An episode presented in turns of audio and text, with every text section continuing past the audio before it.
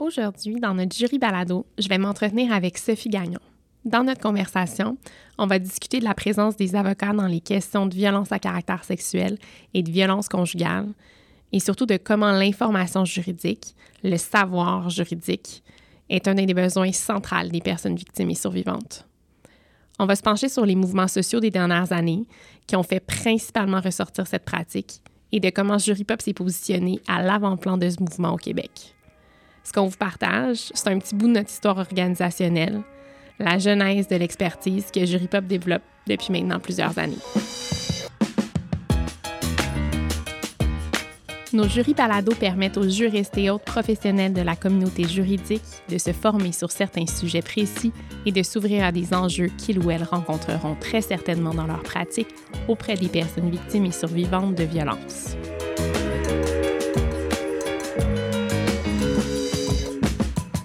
On s'arrête un instant pour vous dire que ce balado parle de violence conjugale et de violence à caractère sexuel.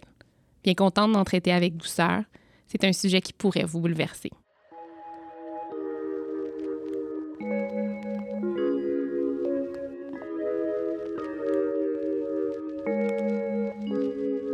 Allô Sophie? Salut Justine. Ça va bien? Ça va super bien. Ça me fait vraiment plaisir de parler de ça aujourd'hui. Moi aussi, ça me fait plaisir que tu sois présente avec nous pour notre premier jury balado. Euh, Sophie, tu es avocate, tu es directrice générale de Jury Pop et accessoirement, tu adores la course à pied. Ah, c'est vrai. Coupable. Euh, moi, je veux qu'on discute de comment on a commencé euh, chez Jury Pop d'une part, à s'intéresser euh, au phénomène qui est euh, les besoins juridiques des personnes victimes survivantes de violences à caractère sexuel puis de violences conjugales, euh, puis un peu comment on a tracé notre, notre chemin jusqu'en 2022 à travers donc, ce que je nommais comme ce, nouveau mouvement-là qui nous mène en fait à l'ère à l'ère de, de, rebâtir la confiance, donc depuis, depuis décembre dernier.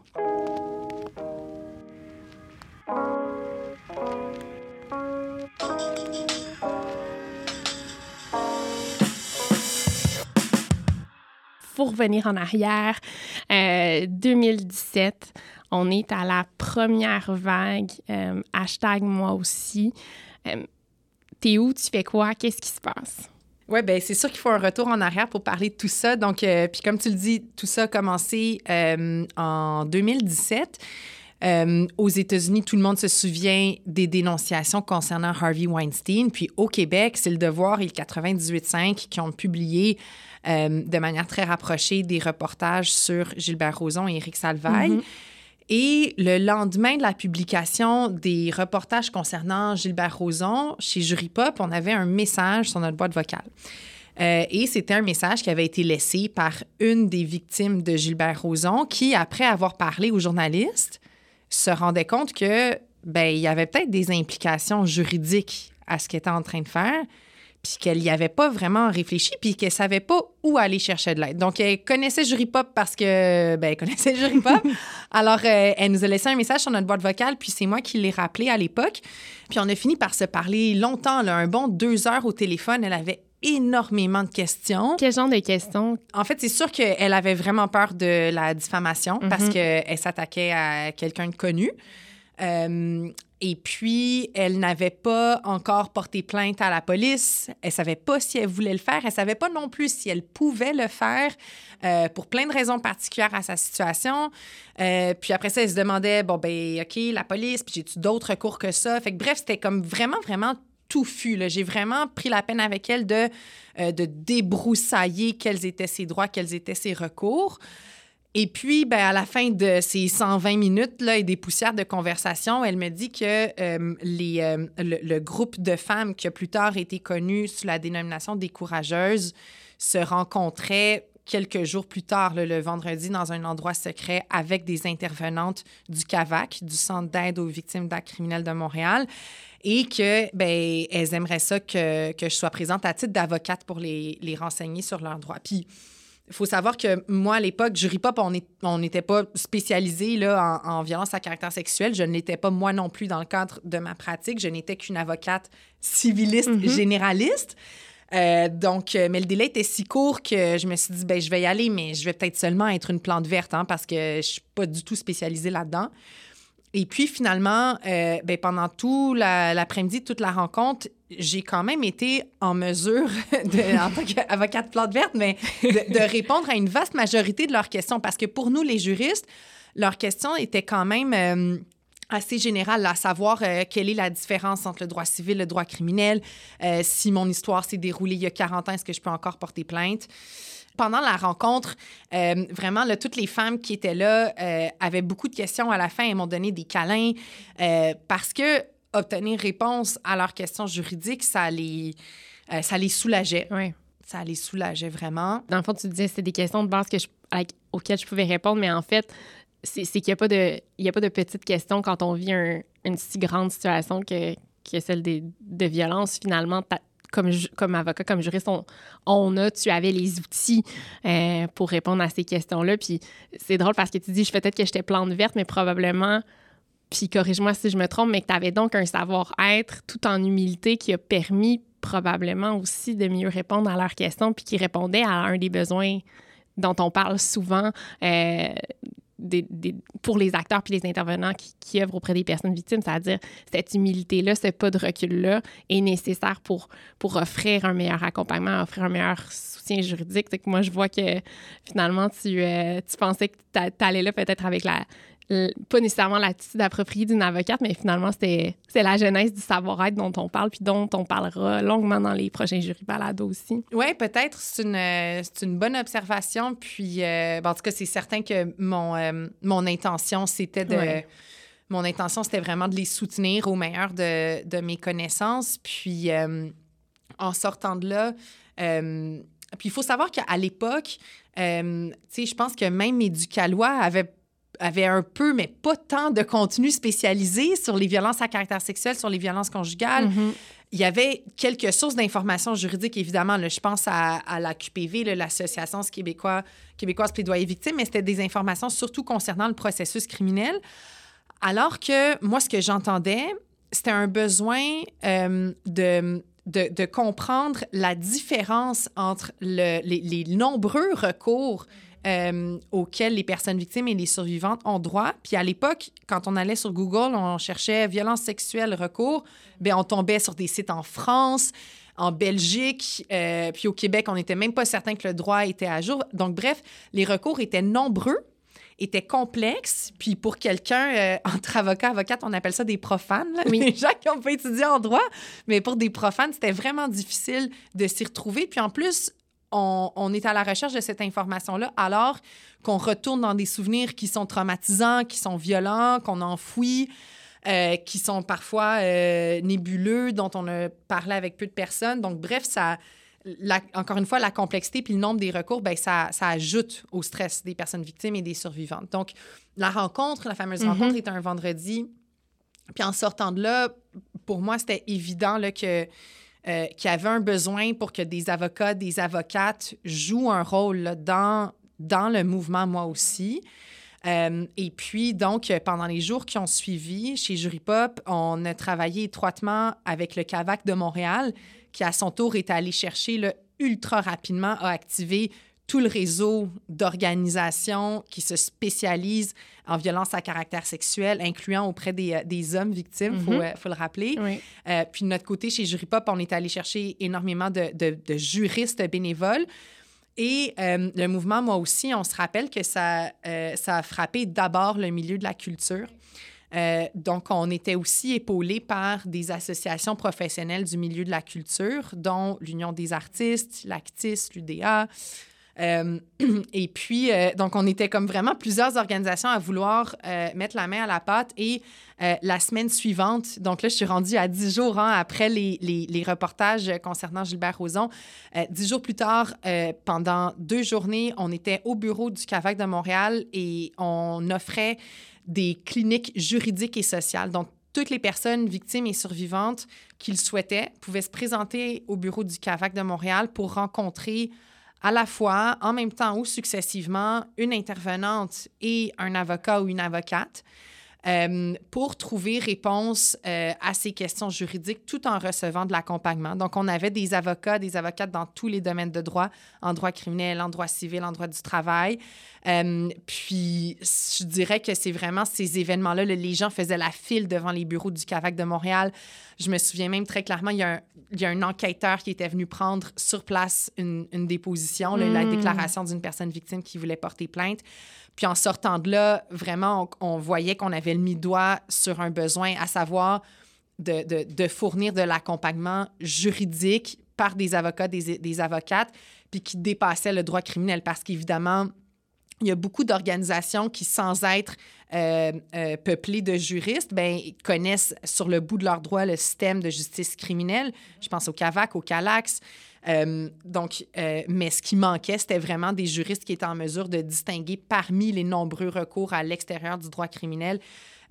Puis à partir de là, ça, a été un, feu roulant de projets, d'initiatives avec toujours le même objectif, à savoir comment est-ce qu'on peut utiliser le droit pour répondre aux besoins de justice, aux besoins de réparation des personnes victimes et des survivantes. Puis comment on peut le faire à l'intersection de, l'intervention psychosociale aussi, comment le faire en... Moi, ce que j'entends, c'est que vous étiez... Chacun travaillait dans son, dans son carré de sable aussi, en multidisciplinarité, puis, puis ça permet et à l'intervenant et à l'avocat d'être au meilleur de, de, ses capacités professionnelles aussi. Euh, puis c'était en 2017. Donc, euh, cinq ans plus tard, c'était assez impressionnant de voir, euh, de voir le chemin qui, qui, qui, a été parcouru, puis, puis les mandats qui ont été confiés à Jury Pop par la suite. Oui, puis c'est clair que je pense que rapidement, c'était évident là, que les avocats, les avocates, notre place n'était pas sur la première ligne. Mm-hmm. Euh, euh, nos connaissances sont, sont, théoriques, sont intellectuelles, on n'est pas outillés là, pour intervenir, puis il y a des personnes qui le font bien mieux, mm-hmm. bien mieux que nous.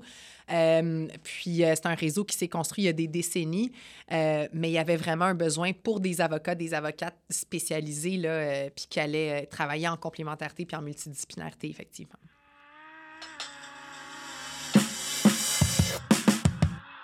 Tu as mentionné, Sophie, qu'après, c'est un feu roulant.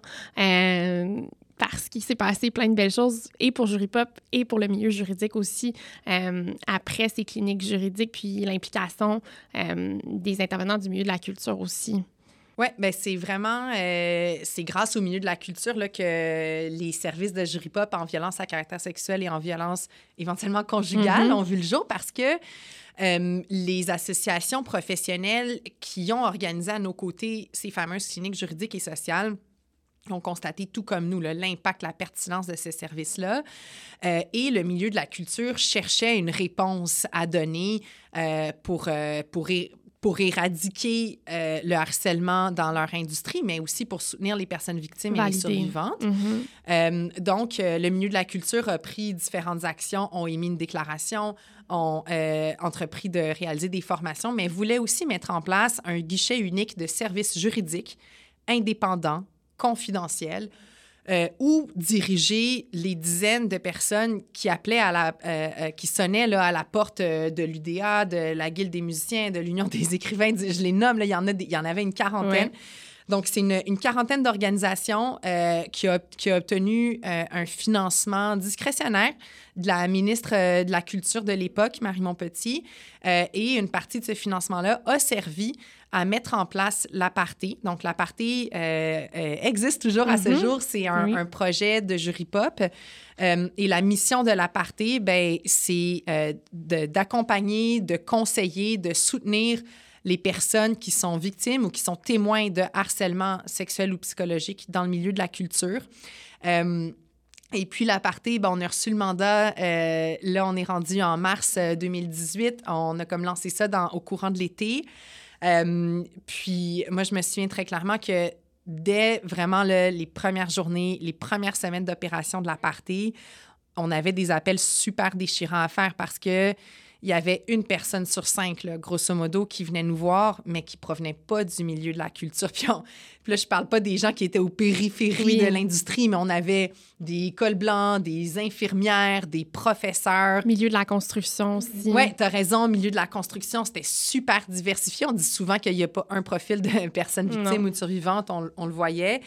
Euh, donc, bon, nous, notre mandat étant mm-hmm. limité au, euh, au, milieu de la culture, on ne pouvait pas répondre à ces personnes-là, mais très rapidement, on a constaté qu'il y avait un besoin pour ces services-là qui dépassaient le milieu de la culture. La partie a toujours travaillé en partenariat avec des, organisations euh, qui offraient du soutien psychosocial. Mm-hmm. Euh, entre autres, on travaillait beaucoup, on travaille encore beaucoup avec le Geist. Euh, et puis, euh, encore une fois, pour les, les, personnes qui avaient des besoins en matière de droit criminel, il existait des, des ressources, là, dont les CAVAC, les CALAX, puis selon les régions, des, des ressources plus spécialisées. Mm-hmm. Mais il n'existait pas d'endroit où on pouvait parler à un avocat ou une avocate gratuitement pour obtenir du conseil, puis pas juste de l'information, mais vraiment du conseil, du soutien et de l'accompagnement dans plusieurs domaines de droit. Malheureusement, il n'y avait pas grand-chose. Donc, ben nous, on a quand même essayé, mm-hmm. euh, tu nous connais chez Jury Pop, de réfléchir comment est-ce qu'on peut faire les choses différemment avec peu de moyens. Hein? Euh, alors, on a mis en place euh, la caravane Moi aussi, qu'on a appelée. Oui. Euh, alors, la caravane, moi aussi, on l'a réalisée en partenariat avec le réseau des CAVAC et avec euh, le directeur des poursuites criminelles et pénales, le DPCP, donc les avocats qui représentent l'État dans le cadre de, poursuites criminelles et pénales. Et puis, euh, ben, la caravane, moi aussi, c'était une tournée du Québec mm-hmm. où on répliquait les cliniques juridiques et sociales qu'on avait faites à l'automne 2017. donc, on avait prévu une vingtaine de prestations dans plusieurs régions du Québec. Euh, où les personnes victimes, les survivantes de la région concernée ben, pouvaient rencontrer des avocats, des avocates euh, et des intervenants, évidemment. Euh, mais c'était pas quelque chose qui était, qui était périn. C'était vraiment, euh, fallait être présent au moment de, de la prestation. mais ça a été une de nos idées, là, une de nos initiatives en marge de la partie mm-hmm. qu'on a mis en place pour répondre aux besoins de ces... de... Toutes, les, toutes les autres personnes. Exactement, ouais. Donc, il y a le milieu de la culture qui se mobilise. Puis, en marge du milieu de la culture, il se passe quoi euh, socialement? Est-ce que c'est au même moment que le comité transpartisan prend forme euh, pour s'intéresser à la question des violences à caractère sexuel puis des violences conjugales? Et, puis là, on doit, revenir en arrière, mais c'était effervescent à ce moment-là. Tout le monde a commencé à en parler aussi. Euh, tout le monde voulait offrir une réponse. Qu'est-ce qui a été la première réponse du gouvernement?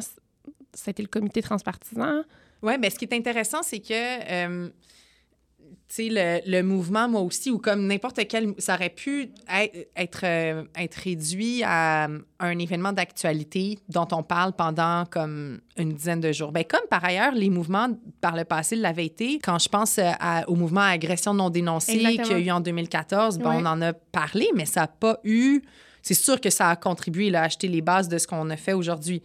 Euh, mais on n'en a pas parlé euh, autant. Puis le mouvement, moi aussi, pour plein de raisons, euh, ben, ça, a fait couler beaucoup d'encre. Il y a eu des plaintes à la police, des dossiers qui ont été, des accusations qui ont été portées, dans certains cas qui n'en ont pas eu.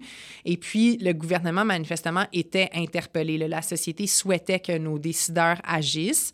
Et puis, euh, le gouvernement a mis en place un comité transpartisan, euh, comme tu l'indiques, qui était composé de, représentantes de chacune des formations politiques représentées à l'Assemblée nationale.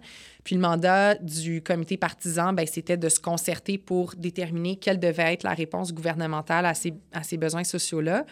Euh, et le, comité transpartisan euh, a à son tour mandaté un comité d'experts, d'expertes, euh, donc vraiment des professionnels terrain, du milieu universitaire, des organismes dont on parle depuis le début, puis a demandé à ce comité-là de formuler des recommandations pour améliorer l'accès à la justice des personnes victimes et survivantes, dans un premier temps de violence à caractère sexuel et éventuellement de, de violence conjugale. Puis c'est pendant les travaux de ce comité-là que Jury Pop, on a reçu vraiment un mandat super structurant de la part du comité.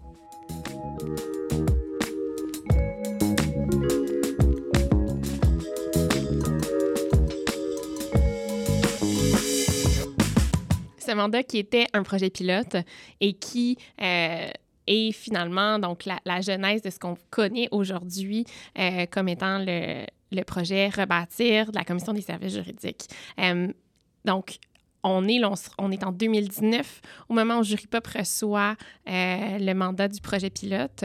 Oui, alors l'intention, euh, assez rapidement, donc, un des premiers constats du comité d'experts, d'experts, ben, c'était le même que le nôtre, à savoir, euh, le Québec doit se doter d'un endroit où les personnes victimes et les survivantes peuvent euh, parler de manière sécuritaire à des avocats, des avocates spécialisés en violence sexuelle et en violence... Euh, ben à l'époque, on parlait de violence sexuelle strictement. Euh, et Jury Pop, ben, on avait déjà, euh, euh, on, était déjà en train d'opérer la on avait un programme similaire en matière de harcèlement au travail, ce qui fait en sorte que le comité transpartisan nous a confié le privilège de, lancer puis d'opérer un, projet pilote qui devait servir à tester. Là, on avait comme toute cette idée-là. Les personnes victimes, les survivantes ont besoin de parler à des avocats, des avocates. Mais on parle de sous de deniers publics, alors il fallait bien le tester, l'évaluer. Alors, euh, on a lancé, euh, on a lancé chez Juripop ces services-là, donc euh, en juin 2020, qui permettaient aux personnes d'être mis en contact avec un avocat une avocate, puis de parler en toute sécurité, toute confidentialité, obtenir des conseils juridiques dans tous les domaines de droit et d'être accompagné dans ces démarches pour faire valoir ses droits si la personne décidait de, de faire appel au système de justice à quelques reprises, tu l'as mentionné, dans tous les domaines de droit, euh, de l'importance justement de, prendre en compte tous ces domaines de droit-là, puis tous les recours possibles. Euh, mais on n'a pas nécessairement expliqué pourquoi c'est si important. Qu'est-ce qui fait qu'on va mieux répondre ou qu'est-ce qui fait qu'on répond mieux aux besoins des personnes victimes lorsqu'elle a la connaissance de toutes ces informations juridiques-là? Oui, tu fais bien de double-cliquer sur cette, sur cette euh, expression-là parce que je pense que c'est. En tout cas, c'est vraiment au cœur de mm-hmm. notre approche euh, chez Jury Pop. C'est parce que les avocats, les avocates, on, travaille, notre cerveau, il fonctionne comme en silo. Hein. Toi, Justine, tu es une avocate à la base de droit de la famille. Moi, je suis une avocate de droit civil. Si une personne, euh, disons une victime de violence conjugale, vient te voir, mhm. puis te parle de son histoire, toi, tu vas penser à sa séparation, à la garde de ses enfants. Si elle vient me voir moi, ben je vais penser à des poursuites en dommages-intérêts qu'elle peut faire. Donc, les mhm je te dirais que notre réflexe comme avocat, comme avocate, c'est vraiment de se positionner en fonction de notre, de notre expertise, de notre discipline, euh, puis de proposer une réponse juridique à la personne en fonction, pas nécessairement de ses besoins, mais en fonction de nos connaissances à nous. Alors que pour la personne, pour l'humain, l'humaine avec qui on travaille, ben c'est pas une situation de droit de la famille ou de droit civil. C'est une situation de violence, conjugale. Puis de là découlent des besoins. Ça peut être des besoins de sécurité, ça peut être des besoins de compensation. Il y a plein de types de besoins qui peuvent émerger de ça. Mm-hmm. Donc, nous, ce qu'on tente de faire chez Jurypop, ben, c'est de, de, traduire les besoins, de, de trouver les, les, les, les, réponses que le droit amène aux besoins de la personne. Euh, puis des fois, ça peut faire appel à plusieurs domaines de droit. Donc, si quelqu'un vit une situation de violence à caractère sexuel, puis elle, elle veut euh, euh, s'assurer que l'agresseur allégué ne recommence plus, mm-hmm. mais elle a aussi subi des préjudices importants. Elle a perdu son emploi, elle n'est plus capable, elle subit, elle a dû consulter, elle a pu obtenir de, être en rapport intime pour le restant de sa vie, ben ça, ça a une valeur monétaire. Puis si elle veut obtenir compensation, ben là, donc, selon les besoins que moi j'ai identifiés, ce serait une plainte à la police et euh, une plainte en, mhm. droit civil. Puis là, je, je vais assez grossièrement. Mais bref, pour une seule et même situation, peut, euh, euh, peut faire appel à plusieurs recours dans différents domaines de droit. Puis nous, ce qu'on veut s'assurer de faire, c'est que la personne entreprenne les recours juridiques qui répondent à ses besoins parce que malheureusement, souvent, la confiance envers le système de justice va être brisée quand la personne est dirigée abruptement mm-hmm. vers des réponses juridiques qui, au final, ne correspondent pas à ses besoins. Donc, elle est déçue parce que euh, ben, ses attentes n'étaient pas en adéquation avec ce que le système peut lui offrir. Puis je vais conclure ma réponse en disant que des fois, des réponses juridiques, il n'y en a pas. Euh, le droit n'a pas réponse à tout. si la personne a besoin d'excuses, puis souvent c'est ça, on mm-hmm. pourra peut-être en parler plus tard, mais ça, malheureusement, en 2022, le droit au Québec, offrir des excuses à une personne victime, c'est encore bien compliqué. Mm-hmm. Euh, donc, je pense qu'on parlait d'humilité en intro, mais ça fait aussi vraiment partie de nos valeurs de, reconnaître les limites de notre, euh, les limites de notre profession. Là. Tu faisais mention que nos connaissances vont guider parfois les, avis juridiques finalement qu'on va donner, mais nos connaissances ne, correspondent pas nécessairement aux besoins de réparation non plus. Sont pas, sont, ce ne sont pas nécessairement ces connaissances-là qui vont réparer euh, puis qui vont venir valider le, le, vécu de la personne survivante. Puis ça aussi, je pense que c'est quelque chose qui est très important à déconstruire. Puis je trouve que pour je, je vais dire pour moi, je vais pas parler pour mes, mes concerts, mes confrères, mais ça peut être difficile de déconstruire cette connaissance-là parce qu'on l'a acquise, on en est fier, on l'a pratiqué pendant plusieurs années. Euh, puis ça peut être confrontant de voir que finalement, on, avait cette connaissance, on avait cette possibilité, ou inversement, on l'a pas. Puis, puis on, on, réussit pas à, on n'a pas une réussite au bout du compte pour la personne victime parce que c'est pas le choix dont elle dont elle rêvait ou qu'elle espérait. Euh, puis juste d'avoir ce, pas de recul-là peut faire une énorme différence pour la personne qu'on tente d'aider. Euh, donc, je, suis bien contente qu'on ait double-cliqué parce que c'est il faut comprendre pourquoi on parle de tous les domaines de droit, puis pourquoi c'est si important de ne pas uniquement se concentrer sur, euh, sur le, le, droit criminel et pourquoi le système de justice a besoin d'une refonte en matière de, de violence sexuelle puis de violence conjugale aussi. Oui, puis un autre concept qui est, euh, qui est central à, la conversation qu'on vient d'avoir, c'est celui de l'autonomie. Oui. Euh, donc, nous, notre prémisse, c'est que les, les, personnes victimes, les survivantes, ben, sont les mieux placées pour, pour comprendre, pour savoir ce dont elles ont besoin mm-hmm. et tout ce qui leur manque pour prendre les décisions, c'est de l'information. Puis nous, notre rôle comme avocat, comme avocate, c'est de leur fournir l'information, leur fournir les conseils, mais jamais de les forcer ou de les encourager à porter plainte ou à faire euh, des démarches quelconques. Donc vraiment, on se voit comme des comme des agents d'autonomisation, mm-hmm. puis on utilise le conseil juridique pour redonner confiance, redonner pouvoir aux personnes victimes et aux survivantes.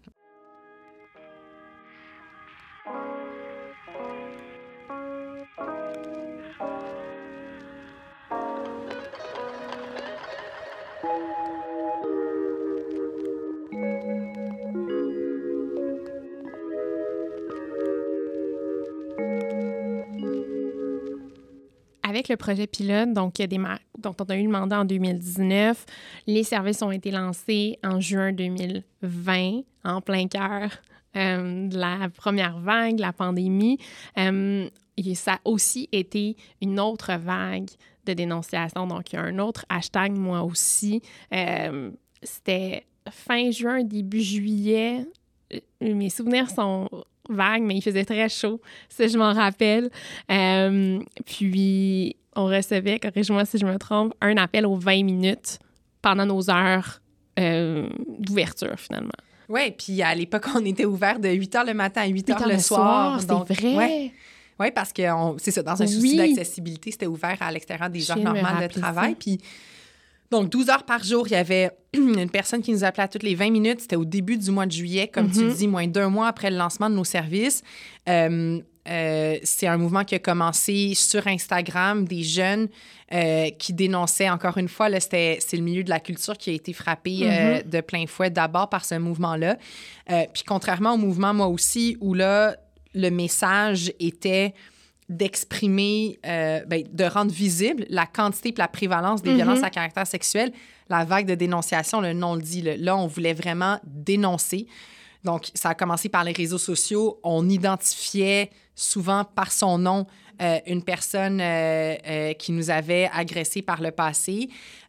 rapidement, il y a eu des, des, des, sites, des pages qui ont été mis en mhm. place qui servaient un peu d'agrégateurs, puis qui dénonçaient des listes euh, de, personnes agresseuses alléguées. Mm-hmm. Euh, et puis, ça s'est passé excessivement rapidement.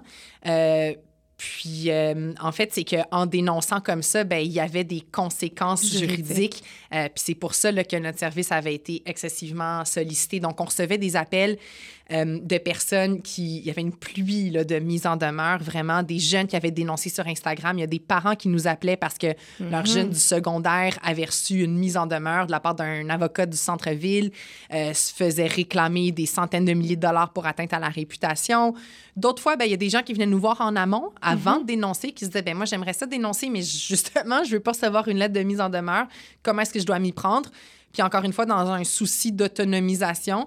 Puis là, je pense que la voix de Jury Pop se distinguait peut-être un peu de celle de la communauté juridique parce que notre rôle, ce n'était pas de, évidemment pas d'encourager, mais ce n'était pas nécessairement de décourager ou d'empêcher non plus on se disait, ben on va fournir les informations puis les conseils juridiques et ensuite, ce sera aux personnes de décider si elles, si souhaitent euh, partager leur vécu sur, euh, sur les plateformes comme ça. Euh, et puis, donc, c'est ça, nos services ont été vraiment, vraiment sollicités pendant ces, pendant ces semaines-là. Lorsque la courageuse t'a contacté en 2017 parce que, suivant son appel avec, ou en fait sa discussion avec un journaliste, elle se posait des questions relié à, sa à son éventuelle dénonciation publique, finalement, deux ans plus tard, trois, deux ans et demi plus tard, il s'est passé la même chose, mais exposant euh, je ne sais pas combien, mais finalement, les gens se retrouvaient avec des conséquences juridiques d'un d'un acte qui se voulait réparateur.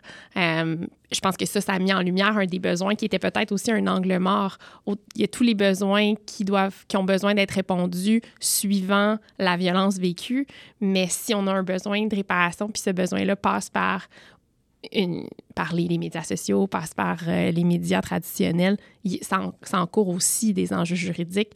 Euh, puis, puis les personnes victimes ont un besoin de réponse par rapport à ça je trouve c'est important qu'il y ait des acteurs du système aussi qui en parlent parce que ça fait partie du processus de réparation à quelque part, bien que ça puisse, bien qu'il puisse y avoir des conséquences finalement pour, euh, pour les personnes qui dénoncent. Oui, puis moi, je trouve qu'on a beaucoup opposé le mouvement de dénonciation au système de justice. On disait, bon, ben c'est le, c'est le tribunal de l'opinion populaire contre le tribunal euh, judiciaire. Euh, c'est en partie vrai, mais, euh, mais je crois qu'il euh, faut vraiment avoir l'humilité de reconnaître que des, les mouvements sociaux comme ça alimentent et nourrissent les réflexions sur le mm-hmm. système de justice si en 2022, on parle encore du mouvement, moi aussi, de la vague de dénonciation, si nous, comme organisation Jury Pop, on a les ressources pour offrir ces services-là, mais c'est d'abord parce que des personnes militantes ont, euh, ont pris la rue, ont pris les réseaux sociaux pour s'exprimer. Puis sans ces revendications-là, ben, il n'y aurait pas de pression pour que le système de justice s'améliore.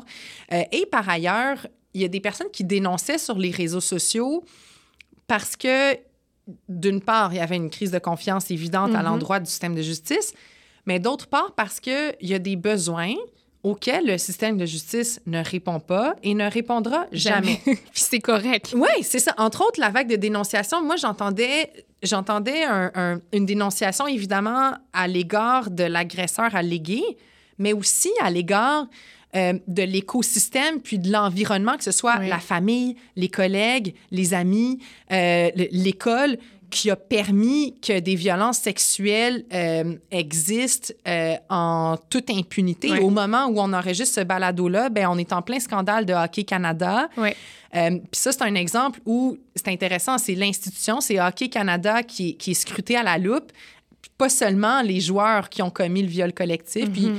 dans la vague de dénonciation, on, réclamait aussi la fin de l'impunité sociale. On voulait une responsabilisation de la part des organisations, des institutions, euh, des, des, des, témoins des violences à caractère sexuel.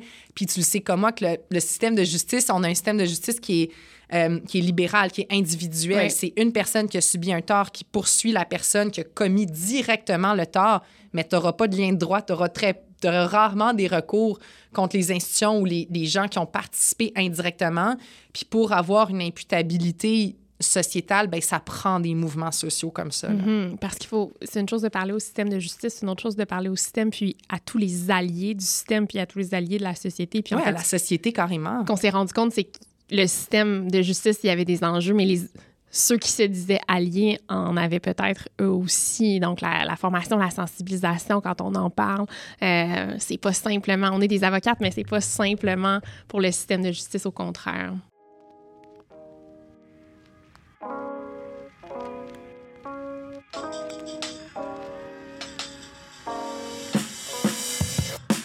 On a la vague de dénonciation, on ouvre énormément, énormément de dossiers je vais dire un chiffre que je sais qui est presque juste, mais si je me souviens bien, on a ouvert dans une très courte période de temps entre 400 et 500 euh, dossiers.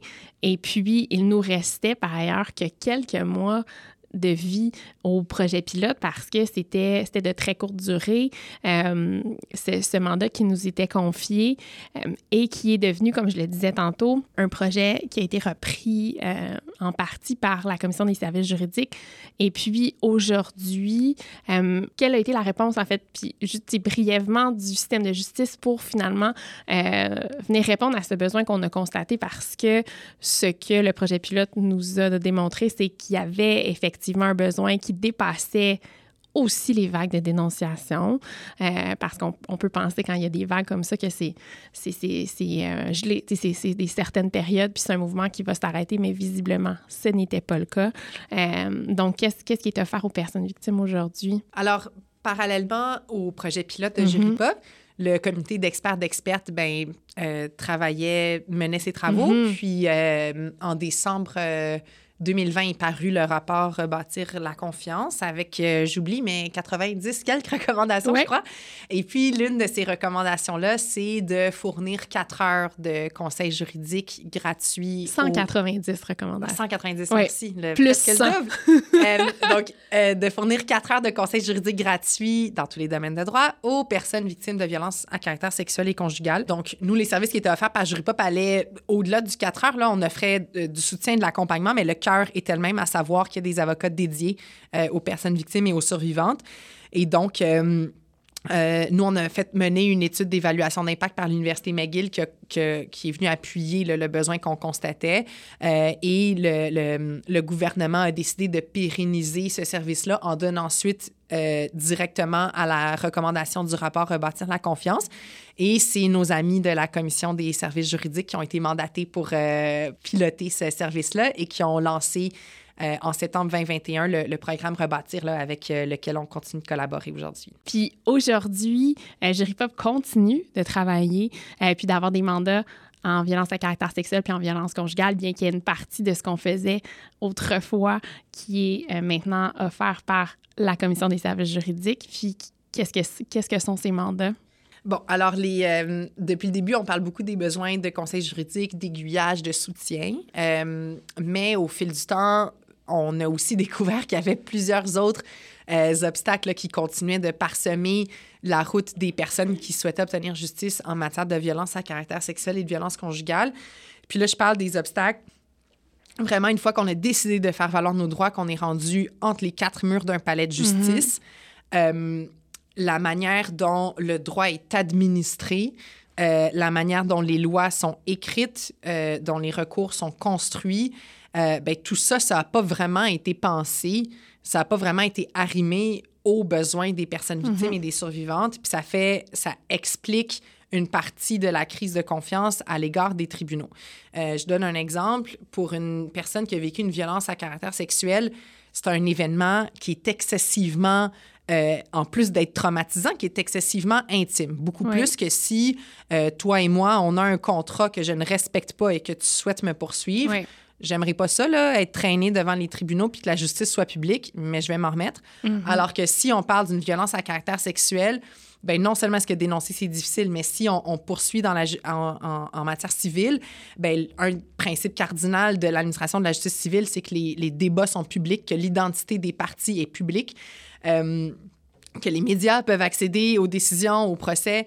Euh, alors, euh, la question de, l'accessibilité de l'identité est clairement un frein, un obstacle d'accès à la justice pour les personnes victimes et les survivantes.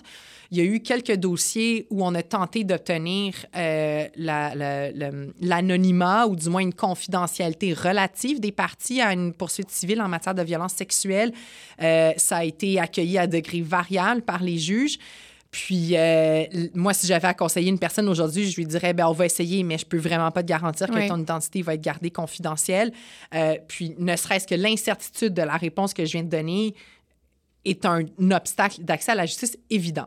Donc, bref, des obstacles comme, là, j'en ai nommé un, mais il y en a facilement quelques dizaines, des comme ça, des problèmes qui sont récurrents.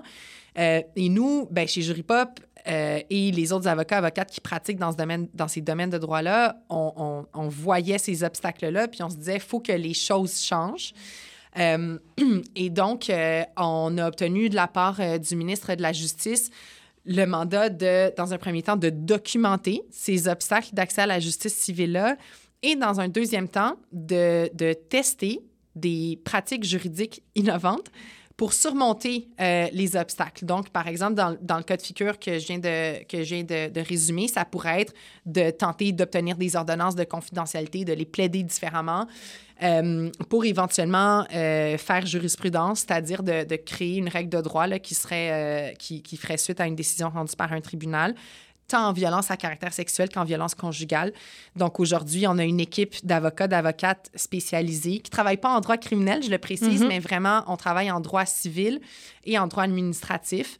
Euh, et puis, on représente un échantillon de personnes victimes, de survivantes. On fait valoir leurs droits devant les tribunaux. Puis, à travers ça, c'est vraiment comme un laboratoire de pratique sociale, mm-hmm. mais dans le milieu de la justice. Puis, notre espoir, c'est que euh, on soit en mesure de, de, changer vraiment le système de justice de l'intérieur en plaidant différemment, en faisant avancer le droit pour que dans quelques années, ben ce dont on se parle aujourd'hui, ce soit chose du passé. Et où, en fait, si on n'y arrive pas parce qu'il n'est pas dit qu'on obtiendra, ben au moins on aura la démonstration qu'on a essayé euh, et que si c'est pas possible, il y a des changements qui après ça dépassent, euh, dépassent le pouvoir des, des, des, des, tribunaux, finalement, de, de, de, la pratique euh, sur le terrain. Mais en ce moment, on est comme un peu, on est entre les deux, à savoir est-ce que, est que ça peut fonctionner, on le sait pas. Euh, est-ce que ça vaut la peine d'essayer? Sans doute, mais principalement une des raisons pourquoi on a ce, mandat-là. Puis corrige-moi si je me trompe, c'est parce que ça prend des moyens souvent pour le faire. Euh, puis l'échantillon de personnes qu'on peut représenter va nous permettre, euh, en, en, tout cas à petite échelle, d'évaluer si ces moyens-là sont réalistes pour, euh, pour les personnes victimes. Parce qu'évidemment, ben, on en parlait, mais en matière d'accès à la justice, il y a aussi le coût et des honoraires des avocats, non seulement des honoraires des avocats, mais euh, dans, dans, certains dossiers, des honoraires des experts professionnels qui peuvent entrer en ligne de compte. Euh, pour l'instant, on n'a pas de résultats nécessairement à, communiquer à cet égard-là, mais on espère qu'il y aura certaines, certaines avancées qui vont être faites. Oui, c'est clair qu'un immense éléphant dans la pièce quand on parle d'accès à la justice au Québec, euh, euh, c'est l'accessibilité financière. Mm-hmm. Euh, ça coûte vraiment cher. Pas en matière criminelle. Si on porte plainte à la police, mais on considère que c'est des les crimes, ce sont des, euh, ce sont des méfaits envers toute la société. Alors, c'est l'État qui assume le coût des poursuites, mais si on est en justice privée, en droit de la famille, euh, en droit civil, ben c'est à nous, là, généralement, d'assumer le coût de notre poursuite. Si on est une victime de, de violence conjugale ou de violence sexuelle, puis qu'on veut poursuivre l'auteur de violence pour des dommages, donc pour recevoir des sous, même si on a zéro dollar, zéro revenu, ben ce service-là n'est pas couvert hein, par l'aide juridique. Alors, euh, alors c'est clair que ben, nous, on travaille pour améliorer le, pour améliorer le droit. Mais c'est une seule partie de la réponse. Et tant et aussi longtemps que la justice restera financièrement admissible, mm-hmm. on a beau avoir le meilleur droit du monde, ben, il y a plein de gens qui ne seront pas capables de le faire valoir. Là. On a parlé beaucoup de nos mandats en violence sexuelle, euh, de l'accompagnement qu'on a offert, de la genèse 2017 à aujourd'hui, cinq ans plus tard. Euh, entre tout ça, c'est initié nos mandats en violence conjugale également.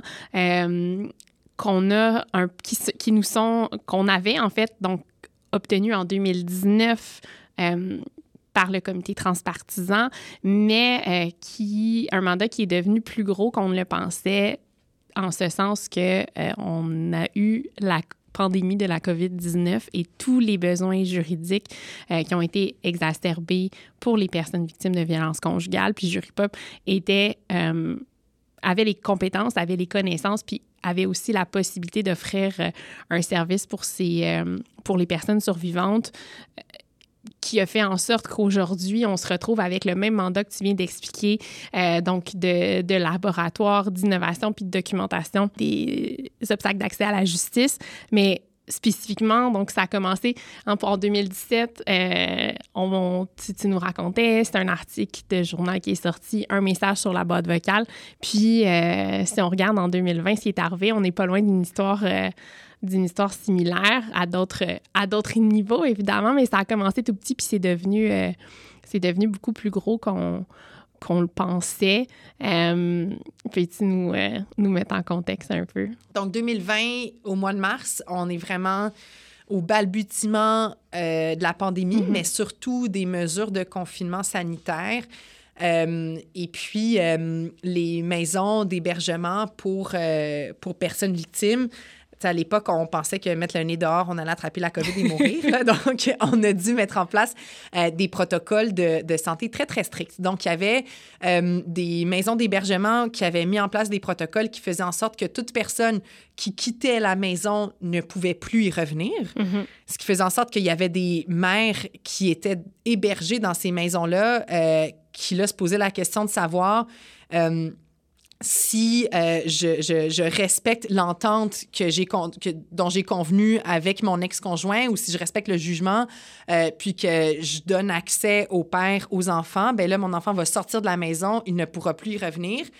De la maison d'hébergement la maison d'hébergement. Est-ce que je suis tenue de respecter le jugement ou de respecter l'entente dont j'ai convenu avec mon, mon, mon ancien conjoint?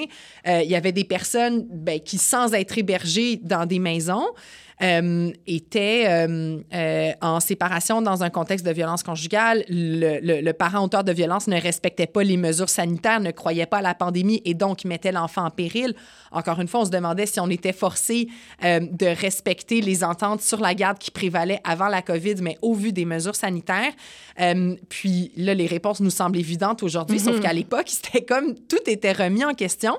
Et ben, je dis que je racontais ton histoire parce qu'à l'époque, tu étais en congé de maternité, tu devais nous revenir à l'été. Euh, puis, euh, de mémoire, tu avais vu passer sur Instagram là, une, une maison d'hébergement qui, euh, qui posait ces, ces questions-là. Puis, on s'est dit, il faut prendre la balle au bon. chez Jury Pop, on pratique le droit de la famille depuis une décennie. Donc, mettons en place rapidement une ligne d'information juridique spécialisée en droit de la famille et en violence conjugale qui permettra aux personnes victimes et aux alliés, là, aux intervenants, aux intervenantes d'obtenir question euh, à leur réponse juridique, euh, à leur réponse à leurs questions déclenchées par la COVID-19. Euh, donc, on a travaillé avec le CAGE, avec SOS Violence conjugale, avec le regroupement des maisons d'hébergement, la Fédération. donc, encore une fois, avec plusieurs partenaires. Le réseau des CAVAC, côté C'est vrai, les réseaux des CAVAC, ouais, côté court était avec nous aussi. Donc, on a lancé très rapidement la, la, ligne, pensant que c'était une réponse euh, à la crise de la COVID-19. Mhm. Pensant que ça durerait trois semaines. Oui, ouais, ben on pensait que la COVID allait durer trois semaines, mais bon. Euh, et puis, on a lancé la ligne, puis euh, on avait mis en place un. On aime beaucoup les données, là, chez oui. Pop. On avait un, un, classeur Excel dans lequel on résumait par mots-clés les appels qu'on recevait. Puis, rapidement, quand on, quand on colligeait puis on analysait les données, on s'est rendu compte que le mot-clé COVID-19 ben, il revenait pas si souvent que ça. Euh, puis que les besoins, des, les questions des, des, des, femmes victimes, des intervenants, dans le fond, euh, dépassait euh, le contexte mm-hmm. sanitaire, puis concernait vraiment l'intersection de la violence conjugale et du droit de la famille. Parce qu'encore une fois, euh, la violence conjugale a, sa place dans le système de justice criminelle et pénale depuis des années. On faisait référence à côté court tout à l'heure.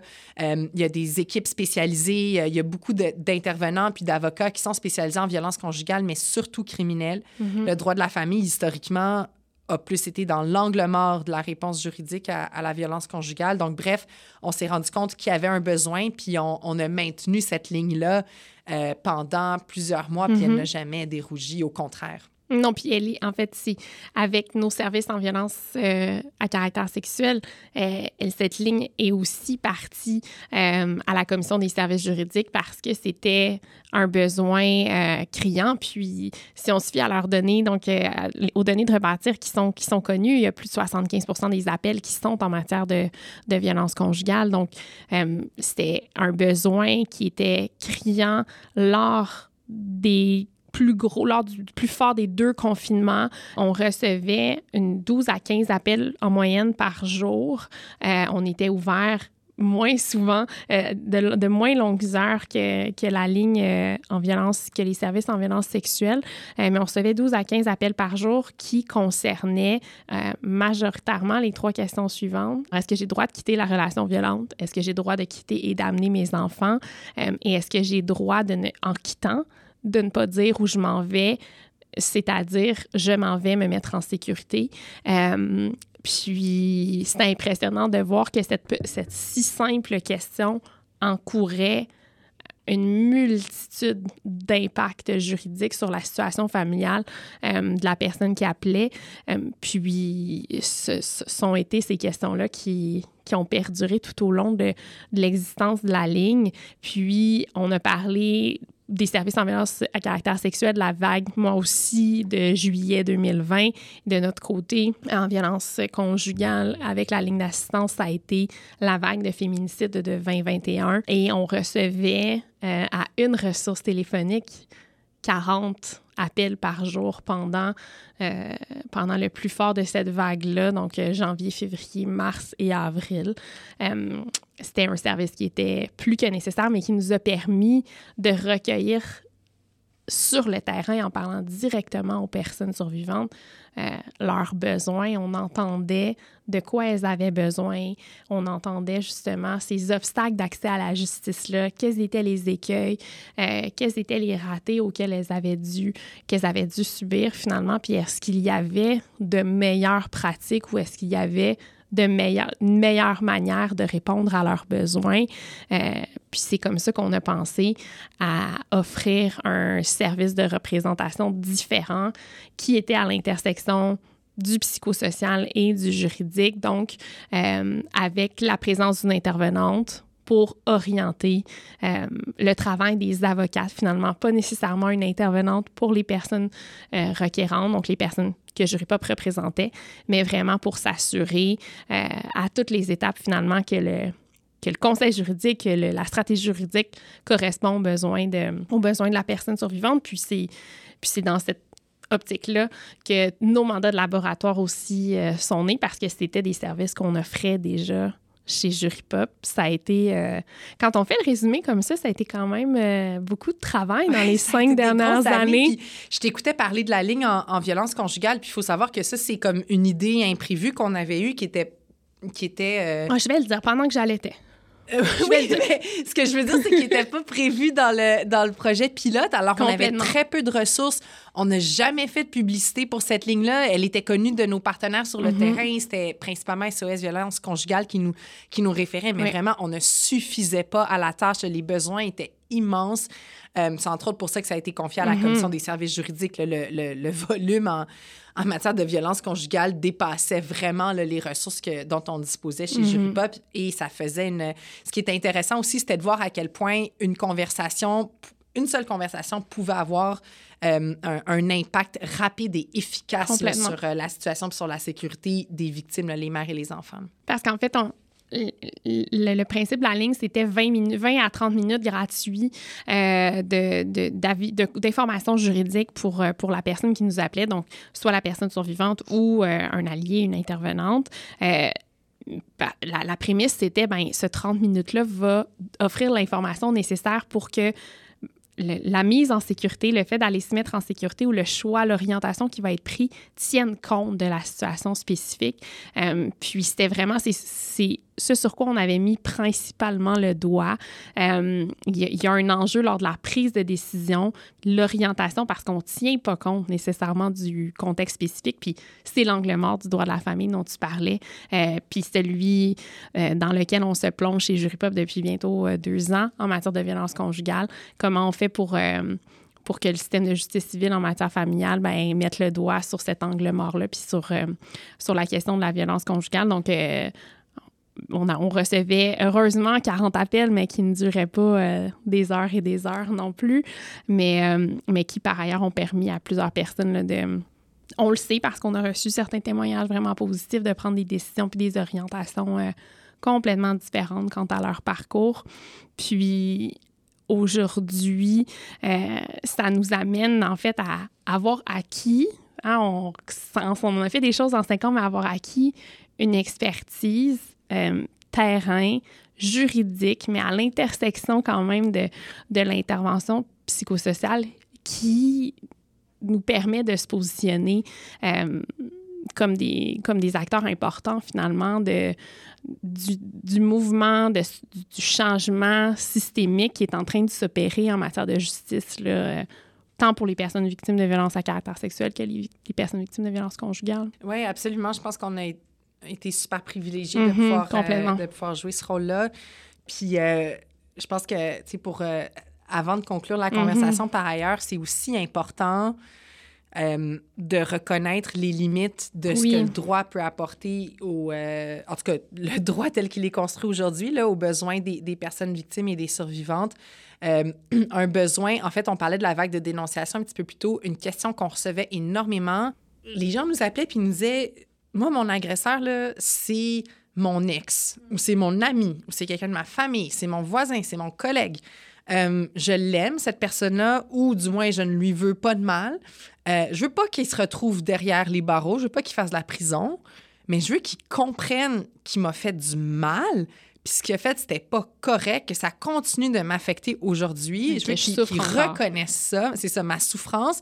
Je veux qu'il s'excuse puis qu'il s'engage à ne plus recommencer. Hmm. Donc, vraiment, plus un besoin d'être entendu, de réparation, de reconnaissance. Puis malheureusement, aujourd'hui, le système de justice n'offre pas de réponse à ce besoin-là.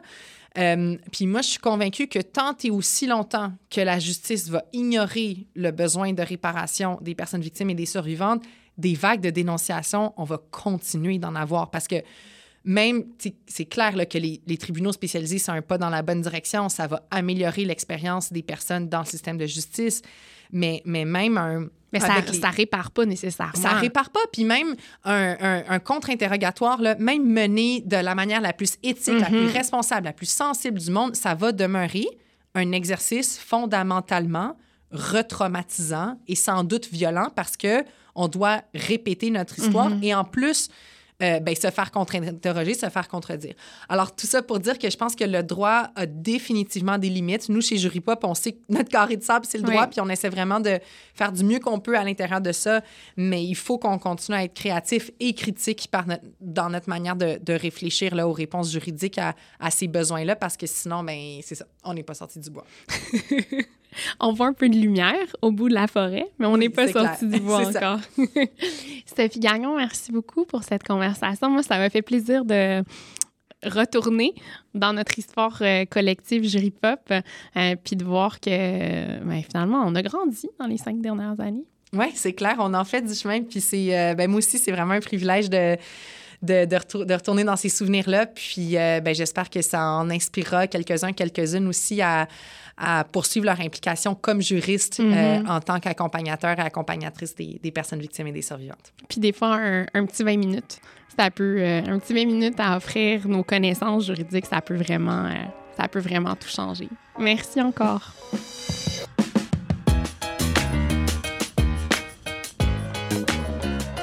Ce balado a suscité votre intérêt, piqué votre curiosité, semé une graine dans votre esprit pour pratiquer différemment, on vous invite à écouter nos autres contenus de formation disponibles sur le site Internet de JuryPop.